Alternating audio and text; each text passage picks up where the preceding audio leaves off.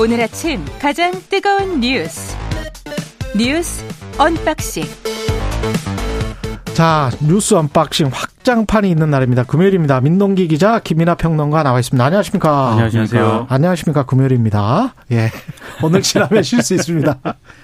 예 조금 전 들어온 속보인데 오늘 오전 5시쯤 경남 밀양시 한국카본 2공장에서 불이 났습니다. 대응 2단계 발령했고요. 소방 당국이 진화 중입니다. 자세한 내용 또 들어오는 대로 전해드리겠습니다.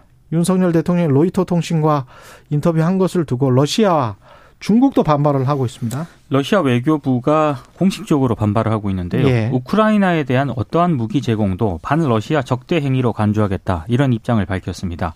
한국이 우크라이나에 무기를 제공할 경우 한반도 주변 상황에 대한 러시아의 입장에도 영향을 미칠 수 있다 이렇게 경고를 했는데요. 북한과 우리가 좀 더 친하게 지낼 수 있다. 뭐 이런 경고를 일단 해석이 되고 있습니다. 중국도 반발을 하고 있는데요.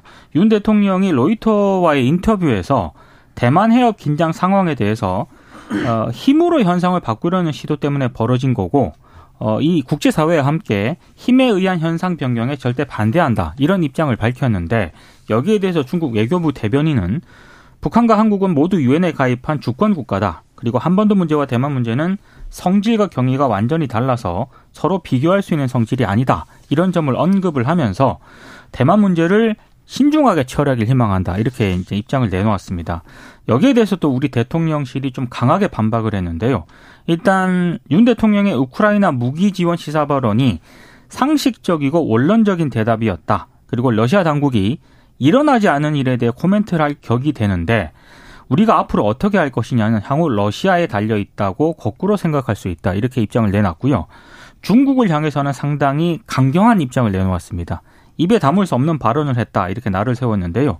어, 외교부는 어, 힘에 의한 현상 변경에 반대한다는 국제사회의 보편적인 원칙을 우리 정상이 언급한 데 대한 중국 외교부 대변인의 발언은 중국의 국격을 의심케 하는 심각한 외교적 결례다. 이렇게 비판을 했고 어제 주한 중국 대사를 초치했습니다.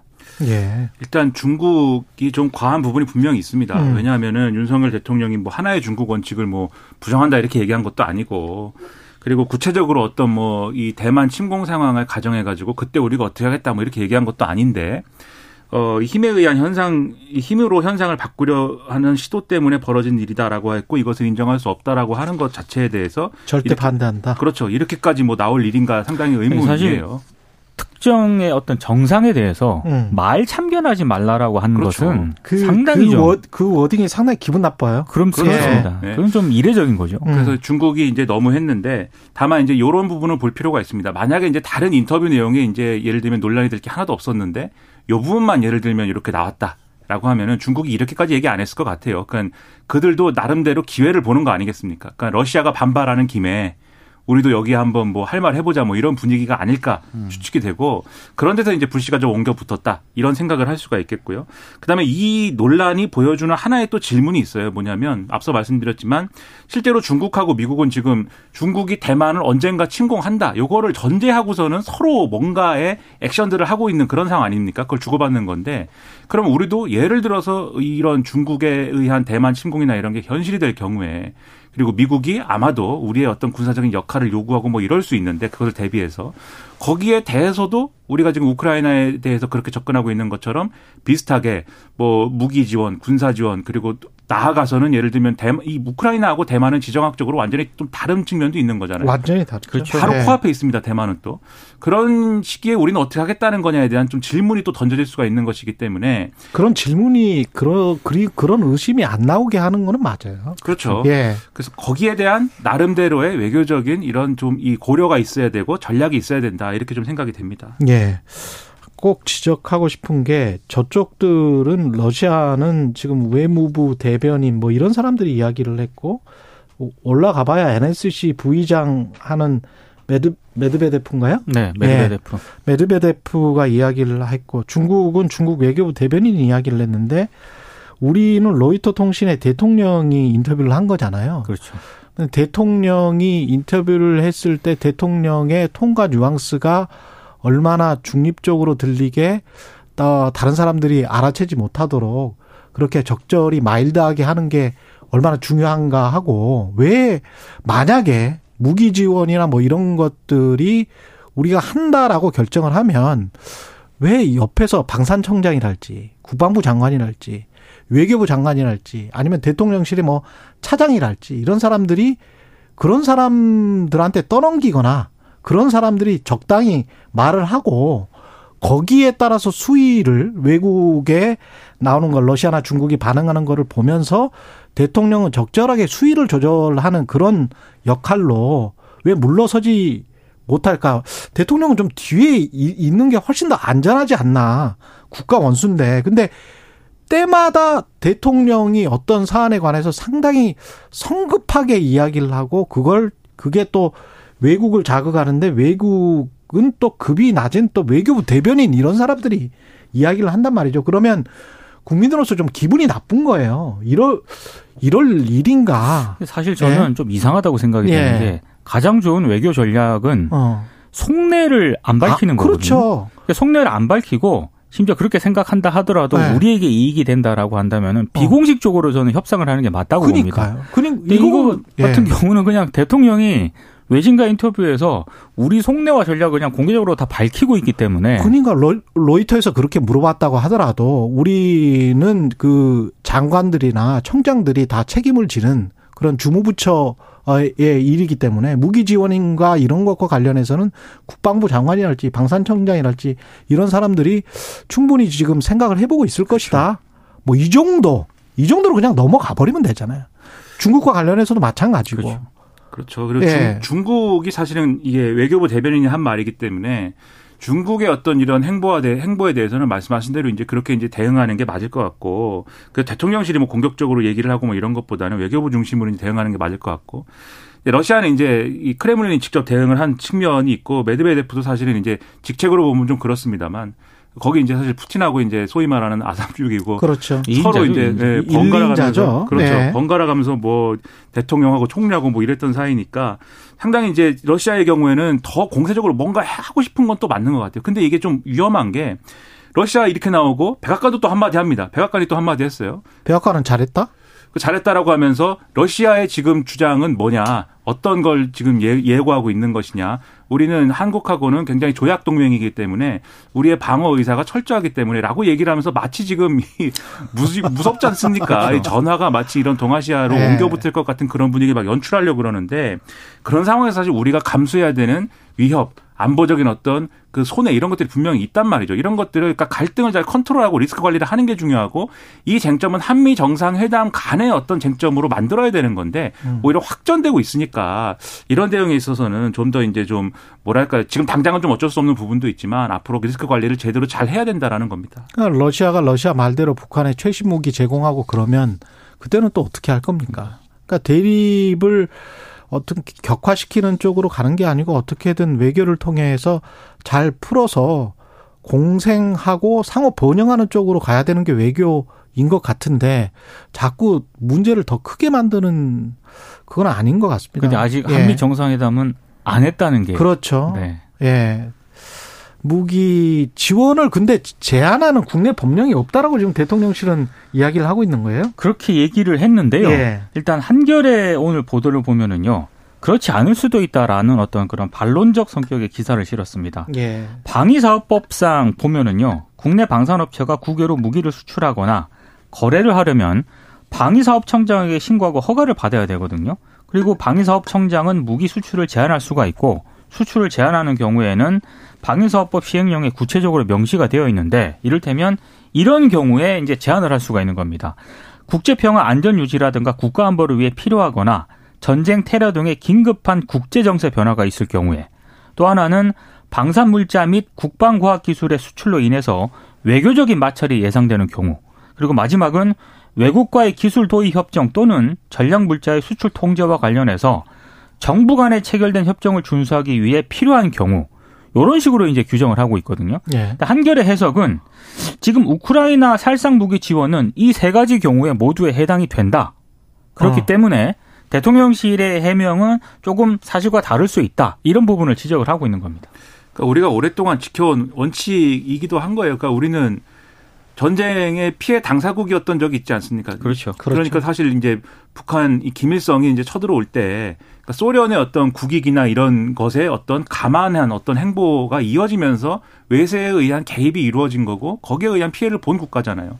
그러니까 이런 점에서 사실 타국이 교전하고 있는데 그 교전국에 대해서 이러한 이제 무기 지원이나 이런 것들을 어떤 방식으로 이제 하는 거에 대해서는 그동안 우리가 자제해 왔고 조심해 왔고 그렇지 그렇게 하지 않도록 해온 겁니다.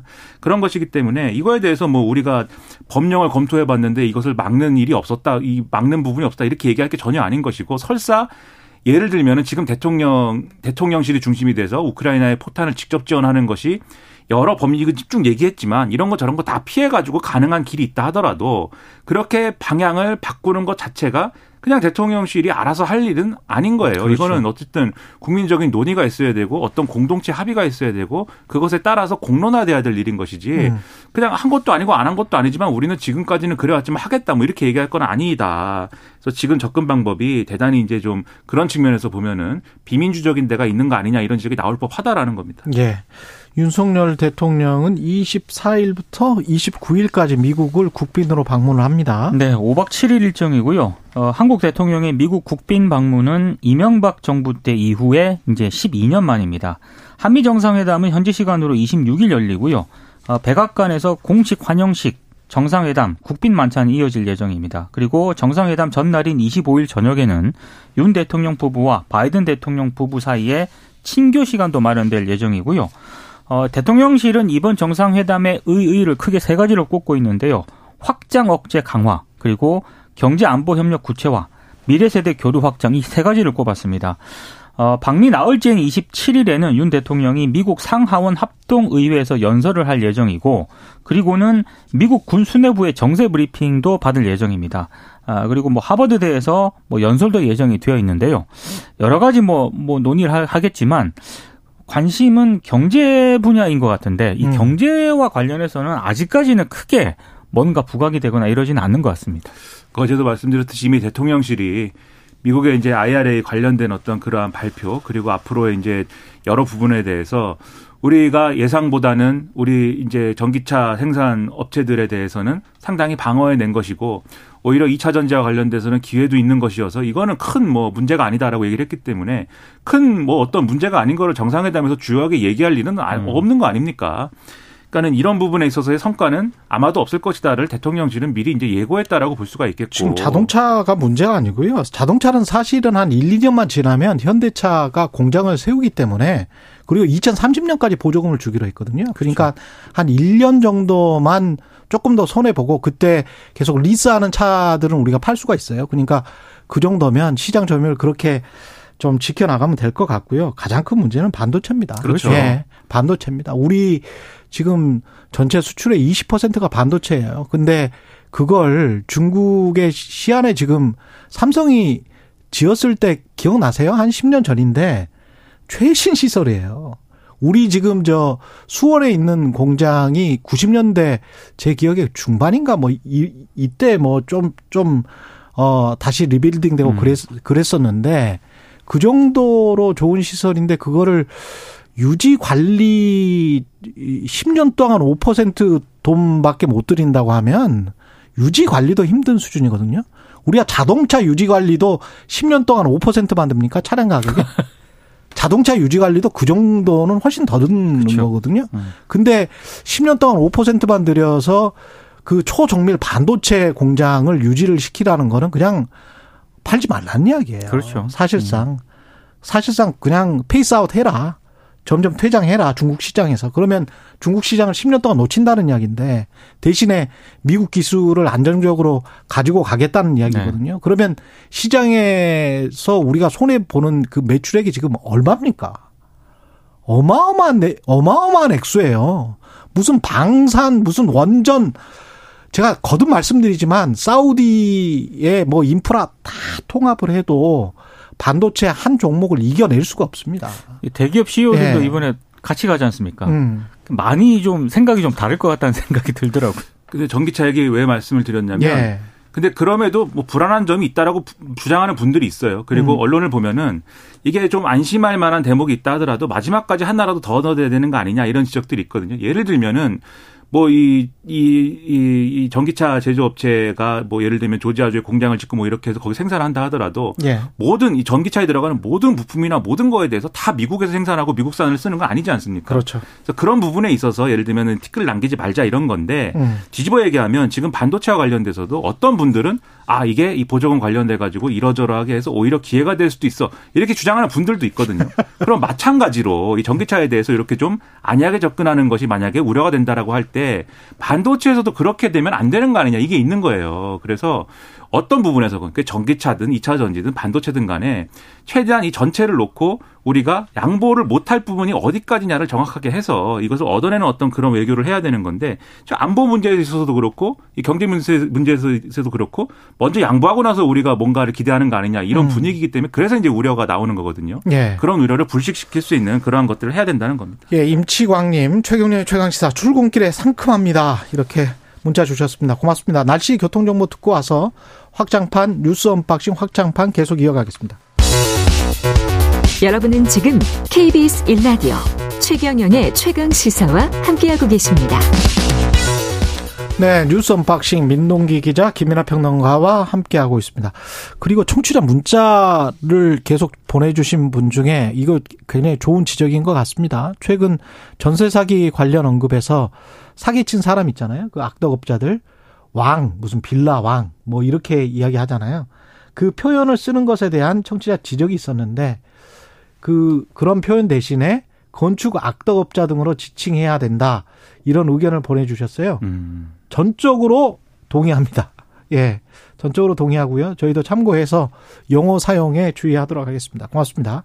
이 전세 사기 피해자들 관련해서 당정이 저리 대출을 추진하고 우선 매수권, 우선 매수권은 이제 경매할 때 낙찰을 그쵸. 받을 수 있도록 하겠다. 네. 예. 사기 피해 임차인에게 주택 우선 매수권을 부여를 하고요. 주택 낙, 낙찰 시에 저리 대출을 지원하겠다라고 밝혔습니다. 이외에도 이제 몇 가지 대책을 내놓은 걸 보면 법률 심리 전문가를 이제 찾아가는 서비스를 제공을 하겠다. 그리고 조직적 전세 사기에 범죄단체 조직죄를 적용을 하겠다. 그래서 범죄 수익을 전액 몰수하겠다라는 어떤 대책을 내놓았습니다. 아, 그리고 가계대출 규제 완화도 검토를 하고 있습니다. 이 전세 사기 피해자들을 대상으로 그래서 대출 한도 때문에 경매 낙찰 대금 마련에 어려움을 겪지 않도록 DSLR 적용에 한시적으로 예외를 두는 방안 이런 것들을 검토하고 있는데요. 근데 그럼에도 불구하고 좀 실효성 논란은 계속 제기가 되고 있습니다. 왜냐하면 이 최고가 낙찰 제도 때문입니다. 예. 그러니까 임차인이 매수를 우선적으로 할 수 있는 권리는 가지고 있는데 낙찰 가격을 낮출 수는 없는 거 아니겠습니까? 그러니까 이거 한계가 있는 거거든요. 전세 사기 피해를 당한 주택의 감정 평가액이 1억으로 책정이 됐더라도 만약에 이게 응찰자 간의 경쟁이 붙어서 1억 3천만으로 최고가가 됐으면 이 임차인 같은 경우에는 1억이 아니라 1억 3천만 원을 내야 되는 그런 그렇죠. 상황입니다. 예. 그래서 이 부분에 대한 어떤 대책은 없다. 그 다음에 이 전세 보증금이 이 이번에 피해를 당한 분들의 전 재산이나 마찬가지 아니겠습니까? 근데 아무리 정부가 저리로 대출 상품을 내놓는다 하더라도 피해자들이 추가 대출을 받아야 되는 그런 상황, 상황이거든요. 예. 이거 자체가 굉장히 부담스러울 수밖에 없다 이런 지적이 나오고 있고 또 DSLR 규제가 한시적으로 완화가 된다 하더라도 결국에는 세입자들이 더 많은 빚을 지게 되는 상황이기 때문에 이런 어떤 대책들이 좀 보완적으로 좀 마련될 필요가 있다라는 지적이 나오고 있습니다. 그러니까 우선 매수권이라는 건 뭐 말씀해 주셨지만은 이 낙- 누군가 이제 낙찰을 받아도 지금 살고 있는 사람이 내가 그거 사겠다라고 하면 그 사람이 살 수 있는 권리를 얘기하는 건데 그렇죠. 지금 말씀하신 것처럼 이미 절차가 끝난 다음에 정해진 가격에 대해서 그렇게 행- 권리를 행사할 수 있다는 거거든요. 그렇죠.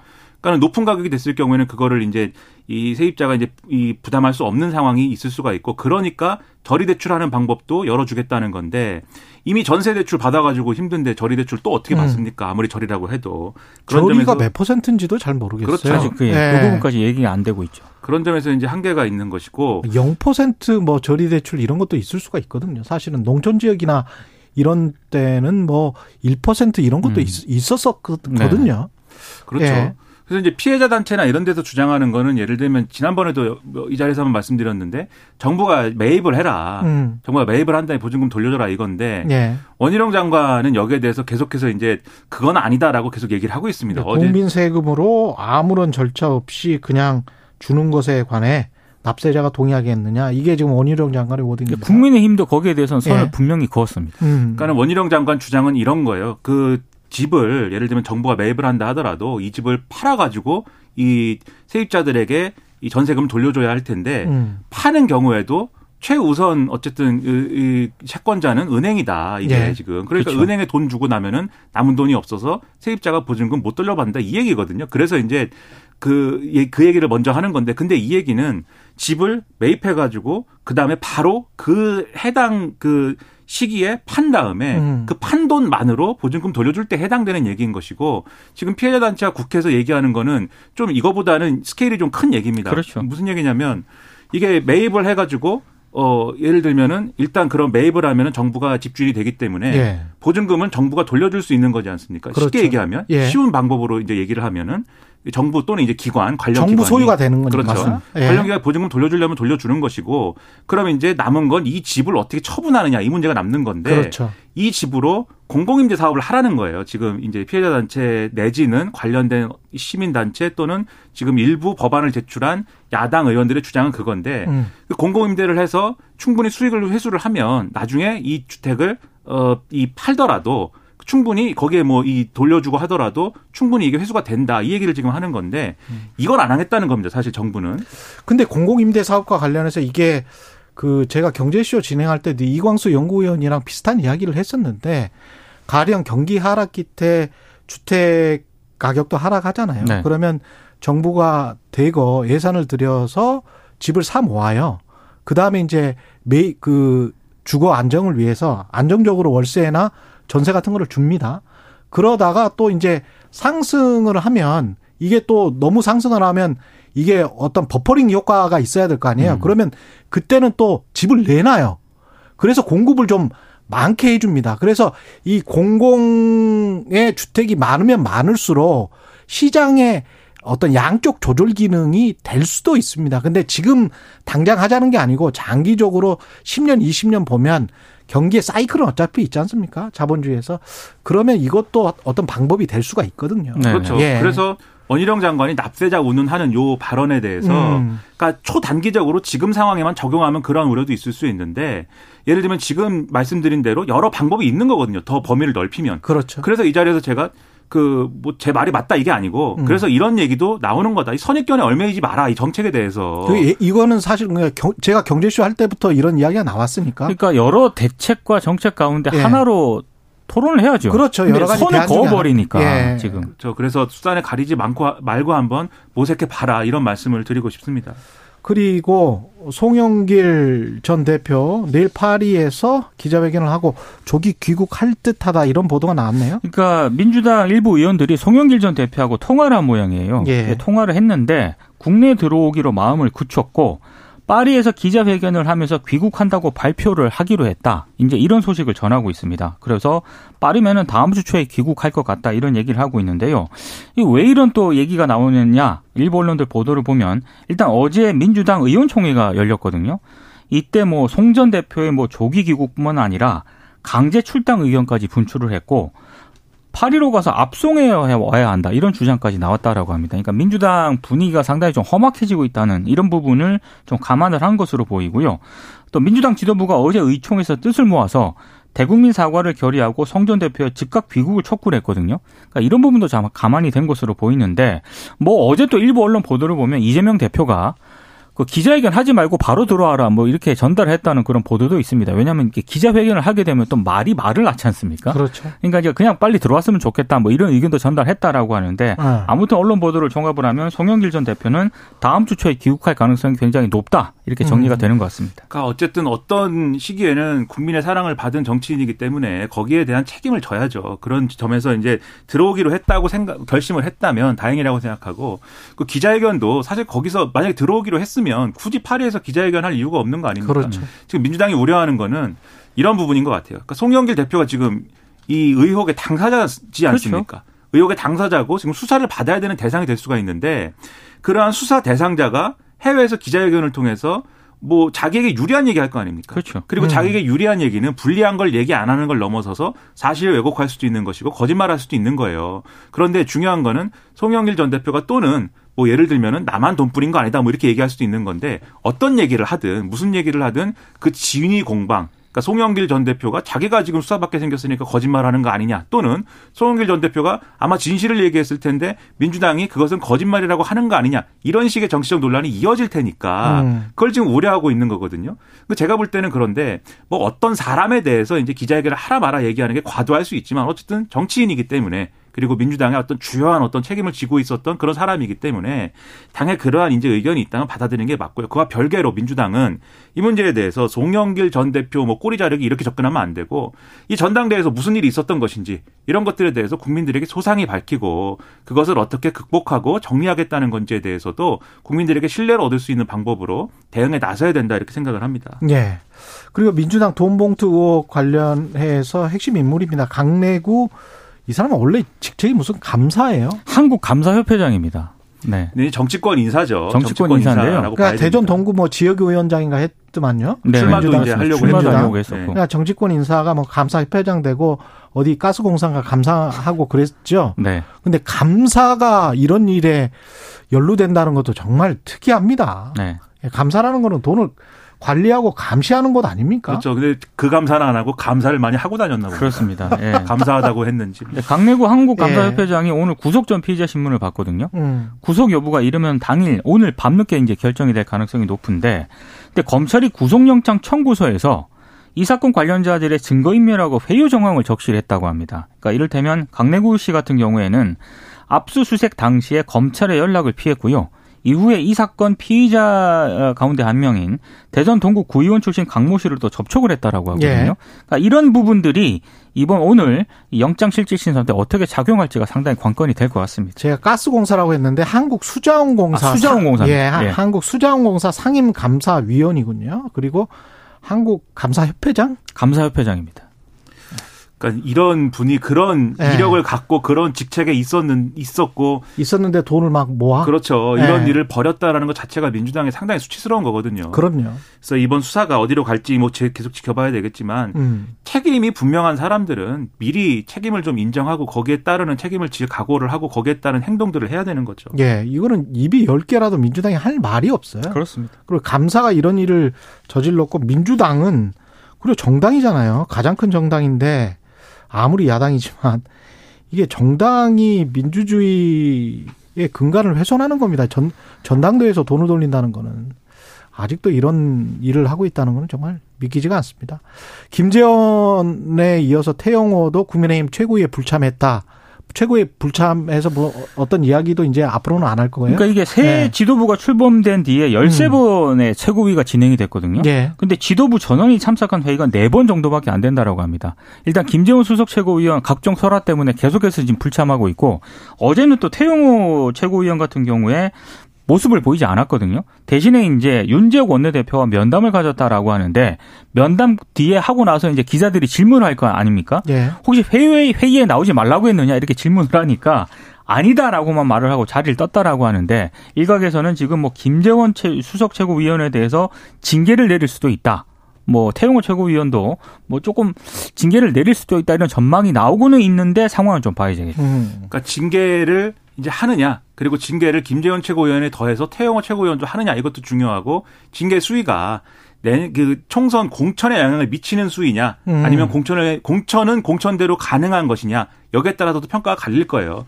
근데 그것보다도 훨씬 더 중요한 건 앞으로 국민의힘이 어떤 노선으로 가느냐. 그렇죠. 그래서 밖에 있는 전광훈 세력 등등과 비슷한 얘기와 그런 이 어떤 그런 시각으로 한국 사회를 보면서 그런 노선으로 비슷하게 가면서 그냥 인적인 차원에서만 뭐 선을 긋는 거냐 아니면은 정말 노선이 확 바뀌는 거냐 태도가 바뀌는 거냐 이게 핵심이거든요.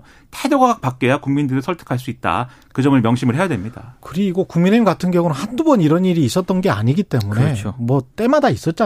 그리고 난 다음에 사과를 구하고 용서 뭐 용서를 해준다고 하고 용서를 안 해준다고 하고 뭐 이런 일들이 계속 반복이 되니까 이게 반복되지 않을 수 있는 그런 인사들로 당을 이끌고 가든지 그렇죠. 예 그게 훨씬 더 국민들에게 신뢰를 줄 수 있는 방안이라고 봅니다. 그리고 네. 태영호 최고위원은 예. 남한 버전으로 그 예. 현대사를 다시 좀 되돌아보시기를 네, 맞습니다. 바랍니다. 북한 버전으로 자꾸 말씀하시면 안 되죠. 그 김일성 위주로 생각하지 마세요. 그렇죠. 북한에서 예. 배운 게 맞다 이렇게 좀 안 했으면 좋겠습니다. 한국에서의 김구 선생의 위상에 대해서 다시 한번 좀 공부를 해. 해보시기 바랍니다. 김구 선생은 국부입니다, 국부. 예. 그리고 민주당 정의당이 27일 쌍특검 패스트트랙 지정 추진하기로 했다. 잘 간단하게 전 그러니까 대장동 55 예. 클럽 특검법하고요. 예. 김건희 여사 특검법을 패스트트랙으로 지정을 지정. 하기로 했습니다. 예. 예. 국민의힘은 반발하고 있습니다. 여기까지 듣겠습니다. 지금까지 민동기 기자 김민아 평론가였습니다. 고맙습니다. 고맙습니다. 2부에서는 여가부 김현숙 장관 더불어민주당 이소영 의원 나오기로 했습니다.